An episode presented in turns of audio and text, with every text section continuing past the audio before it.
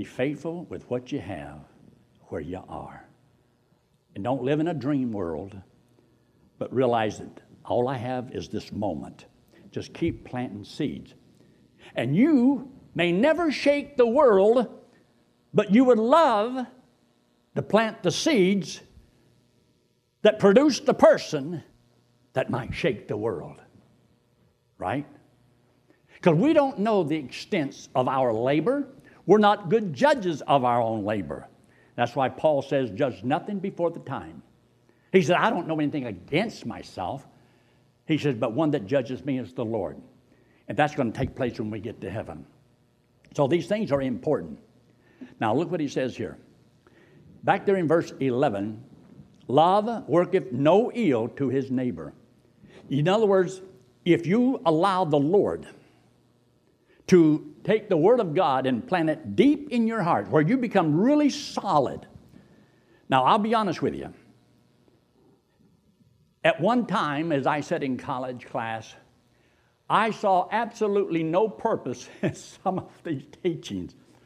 I'll never use it. And I found out later I have used everything I have ever learned. Probably forgot a lot too.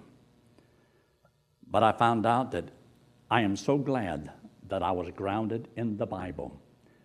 I don't look outside of the Bible for extra biblical sources of authority. I know that the Bible is complete and it is the Word of God, and I can put my confidence and my trust in it. So it has sustained me for 56 years. And guess what I'm going to do for the next 50 years? I'm going to keep on trusting it. And what I know about God has kept me from wandering and going astray, seeking false gods, because I know the true and living God. And so when it comes to Christ and what He did on the cross for me, for the love of Christ constraineth me, motivates me. I want my motivation to be the love that God had for me in sending His Son. Therefore, I know what God has done for me. So I don't serve the Lord because of what I'm going to get from God. I want to serve the Lord because of what I've already received. And that should be enough to motivate every person to stay faithful to the Lord for the rest of his life. When you talk about the Holy Spirit, I am so thankful that I know that the Holy Spirit doesn't exalt or brag about himself. Jesus says, He shall magnify me. The Holy Spirit magnifies the Son, teaches you the Word of God about the Son. People who always talk about the Spirit probably don't have it. But the Holy Spirit is to teach you what the Word of God says. And when he talks about us walking in the Spirit, means walking in obedience to the Word of God. So I know that wherever I go for 55 years, I know that I'm never alone. The Holy Spirit of God lives inside of me, He dwells in me, and He is the great comforter. And when you don't do right, He's the great discomforter. And you'll find that out in your Christian life. And when you talk about ecclesiology, talking about the ecclesia coming out, the called out ones, the church age in which we live. I know when it began, I know when it ends. There's a lot of teaching today that puts us into the tribulation, but I don't believe that. I believe it takes place at the rapture before the tribulation starts because of my teaching that I received 50 something years ago it has sustained me. So I don't follow every little idea that I hear out there someplace. I used to believe certain things because, well, the teacher told me. I didn't have time to, you know, to find out whether or not they were right or wrong because I was so busy just trying to keep my head above water so my feet wouldn't drown. And then after a while, when I had time, I could go back and read and study and stuff like that. I found out what they taught me was the truth.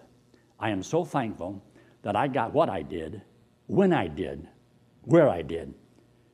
And so I know what's going to come in the future based upon what God's Word says.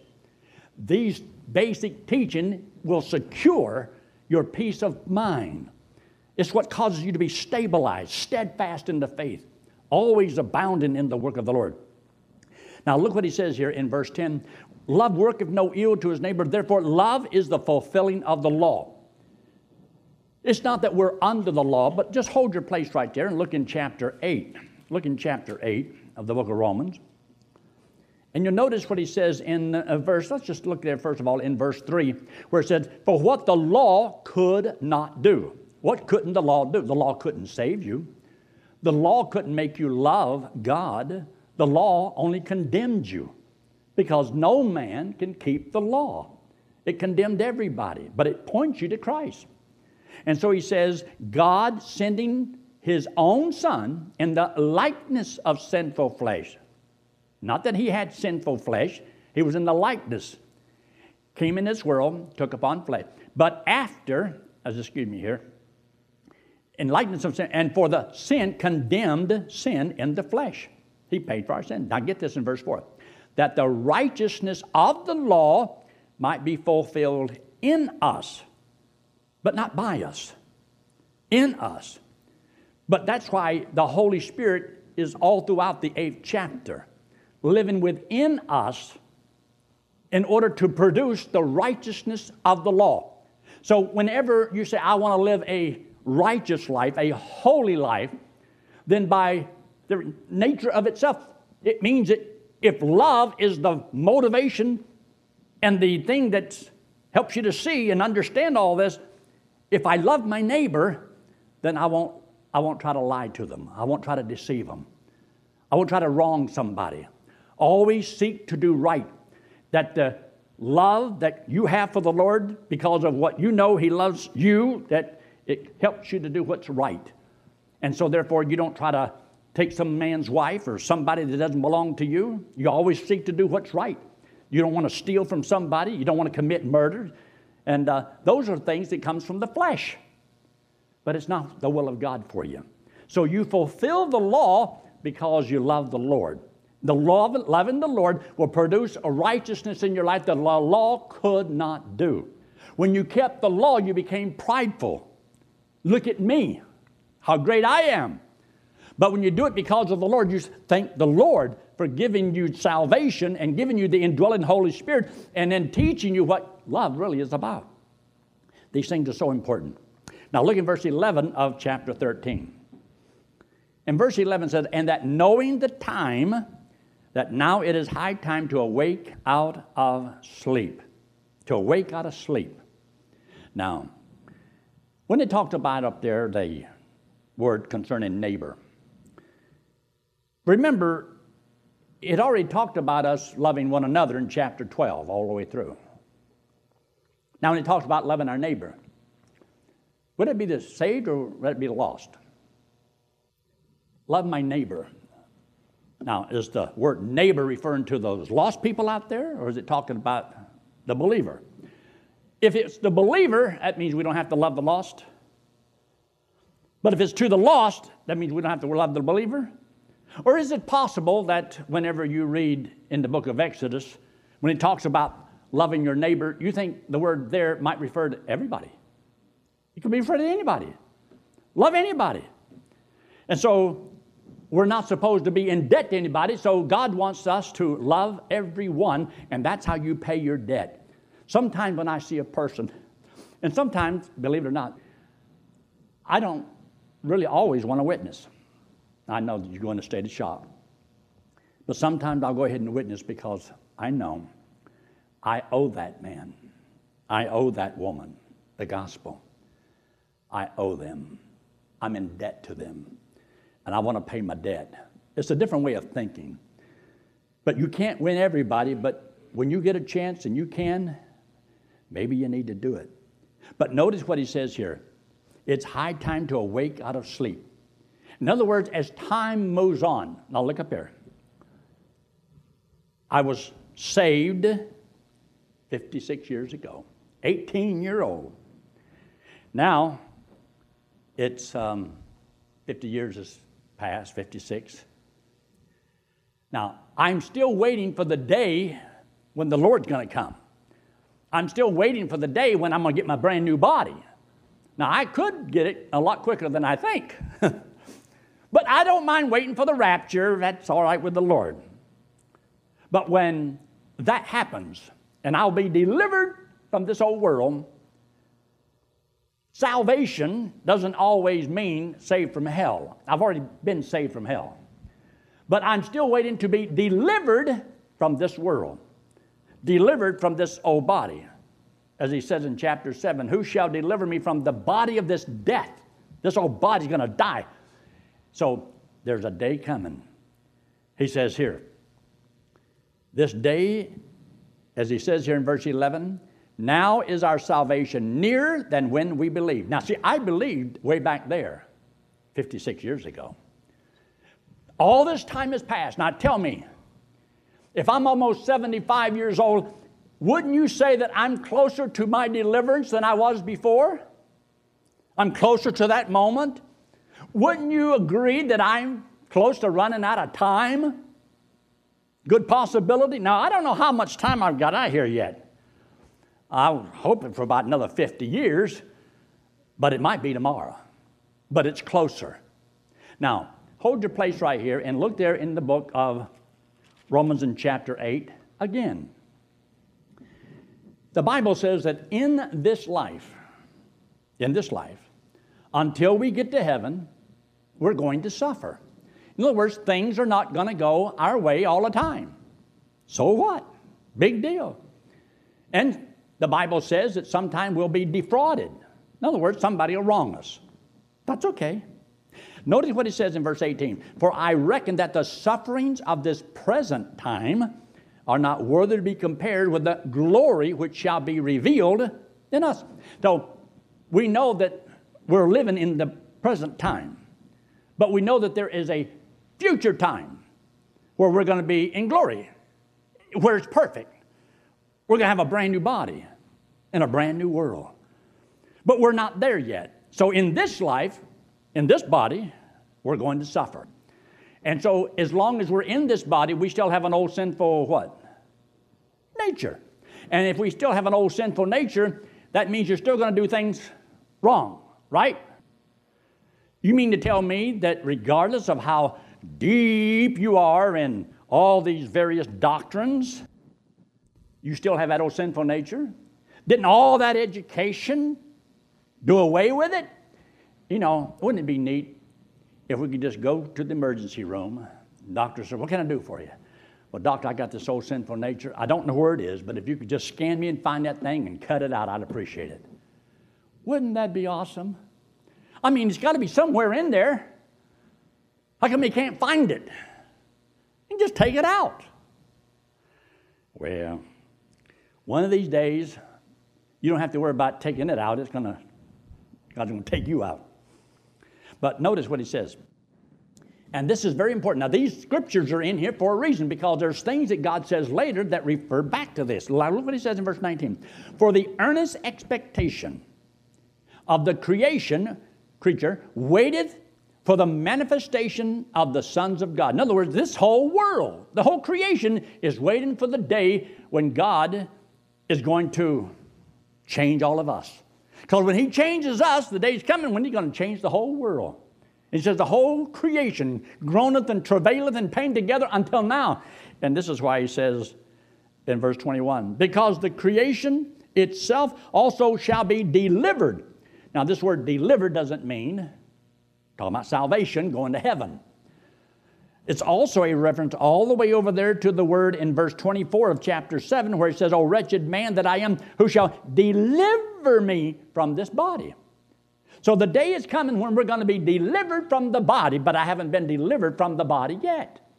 It's going to happen one day, and I'm going to be caught out of this world. But until then, we're going to suffer as long as you're in the body. And we say and do things that we shouldn't always say and do. We're going to have wrong feelings and different perspectives. That's what comes with life. Now, notice what he says. In verse 21 because the creation itself also shall be delivered from the bondage of corruption into the glorious liberty of the children of God. So when God changes us into his glorious body, like we're going to have, made like unto his glorious body, God's going to change the world. It's going to be a new heaven and a new earth. And everything will be wonderful. But we're not there yet. We're not there yet. We're in a lot of hurt, agony, pain, despair, and all that. Now, notice what he says in verse 22 For we know that the whole creation groaneth and travaileth in pain together until now. And that was written 2,000 years ago. So you can add another 2,000 years on that. And then he says in verse 23 And not only they, but ourselves also, which have the first fruits of the Spirit, even we ourselves groan within ourselves, waiting for the adoption to it, the redemption of our body. The body has not yet been delivered, it has not yet been changed in a moment, the twinkling of an eye. We haven't got that new body yet. But it's going to happen one of these days. One of these days, it's, it's going to happen. Now, because of that, look there in Romans again, chapter 13. As he says here, knowing the time that now it is high time to awake out of sleep, for now is our salvation nearer than when we believed. So we're closer to that day, closer to that moment. And one of these days is going to happen. But you would think as the time gets closer and closer, there's a verse in the Bible that says somewhere, uh, forsake not the assembling of yourselves together, even as you see the day approaching. Is there anywhere in the Bible that I just make that up? Where's it found? Hebrews chapter 10, verse. Bob says 25. Verse 25. Verse 26 if we shall sin willfully after we have received the knowledge of the truth, and blah, blah, blah. Now, I want you to hold your place here and take and look there in the book of Ephesians in chapter.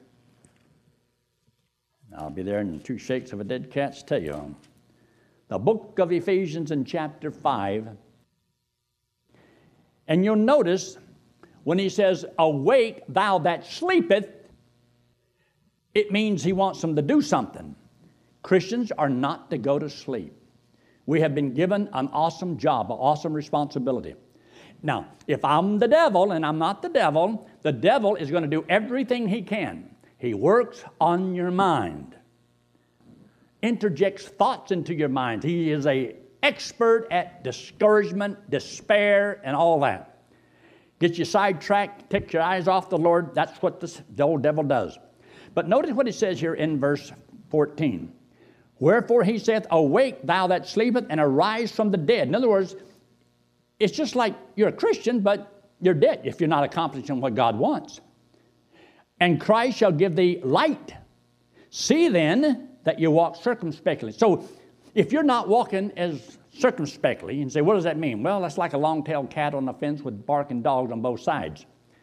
It means you're watching your step, watching your attitude seeking to do what's right. But as wise, redeeming the time because the days are evil. Wherefore be ye un- not unwise, but understanding what the will of the Lord is. So this is what God means when he's talking about awake thou that sleepeth. Go back here very quickly to Romans in chapter 13. Romans chapter 13. And notice what he says in verse 12 The night is far spent, the day is at hand. Let us, therefore, cast off the works of darkness, that's the flesh, and let us put on the armor of light, the new birth, and let us walk honestly as in the day, not in rioting or drunkenness, not in chambering and wantonness, not in strife and envying.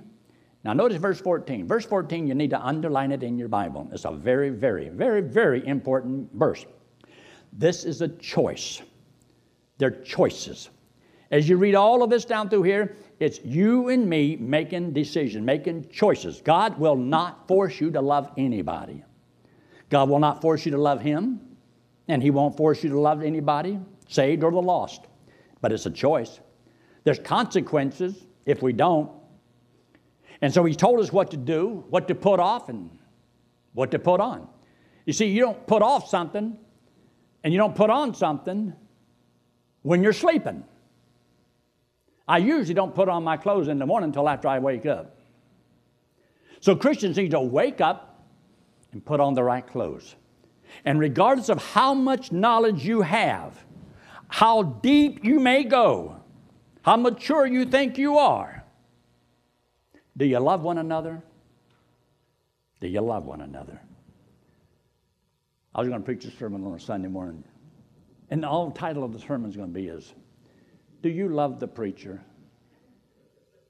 Do, do you love the preacher? Say, yeah, but I got blah, blah, blah, blah, blah. Do you love me? I don't want to know all that. Do you love me? Do you love me? Now think about it. Here's John John. Do we love John John? Do you want us to love you, John John? Yes. See there, he wants us to love him. Everybody wants to be loved. And so you'd be surprised that the power that love can have. You know, one of the things that I like when I witness to somebody, and because of my understanding of what God does, and I wrote a little article on how do I know God loves me?